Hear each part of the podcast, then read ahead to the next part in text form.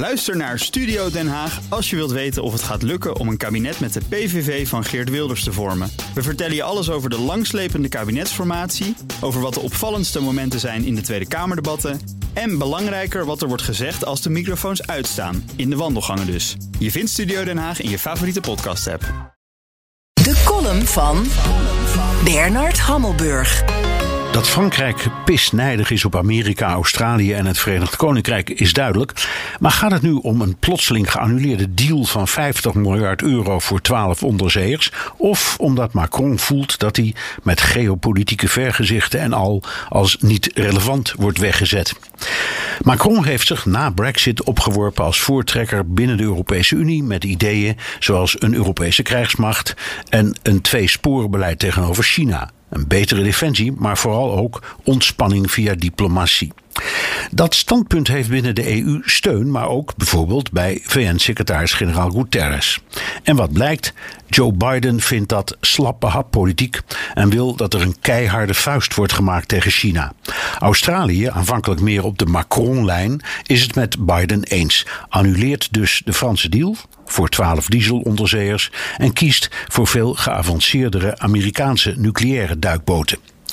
Het meest kwetsende vindt Macron de keuze voor Boris Johnson.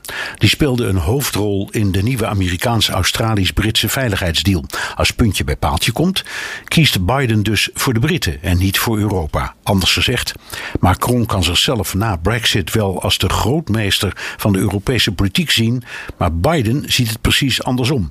De enige echt relevante macht in Europa is het eiland dat zich van de EU heeft afgescheiden. Het is niet de eerste keer dat Frankrijk woest is.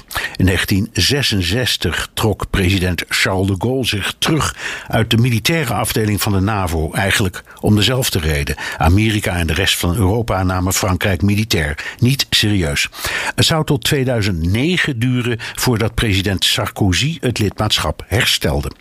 In 2003 leidde de Amerikaanse inval in Irak tot zo'n harde confrontatie met de luid protesterende Fransen dat de diplomatieke betrekkingen het vriespunt bereikten en een spontane handelsoorlog ontstond. Amerikanen aten geen French fries meer, maar Freedom fries. We kunnen de Franse woede dus afdoen als een oprisping van een driftkikkerige president.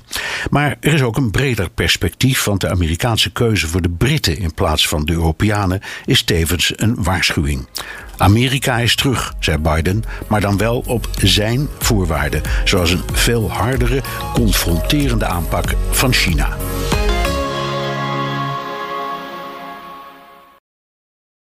Ook Diana Matroos vind je in de BNR-app. Ja, inderdaad. Je kunt live naar mij luisteren tijdens de Big Five. Ook handig in de BNR-app. Breaking nieuwsmeldingen, maar ook het allerlaatste zakelijke nieuws. En je vindt in de app alle BNR-podcasts, waaronder Wetenschap Vandaag. Download nu de gratis BNR-app en blijf scherp.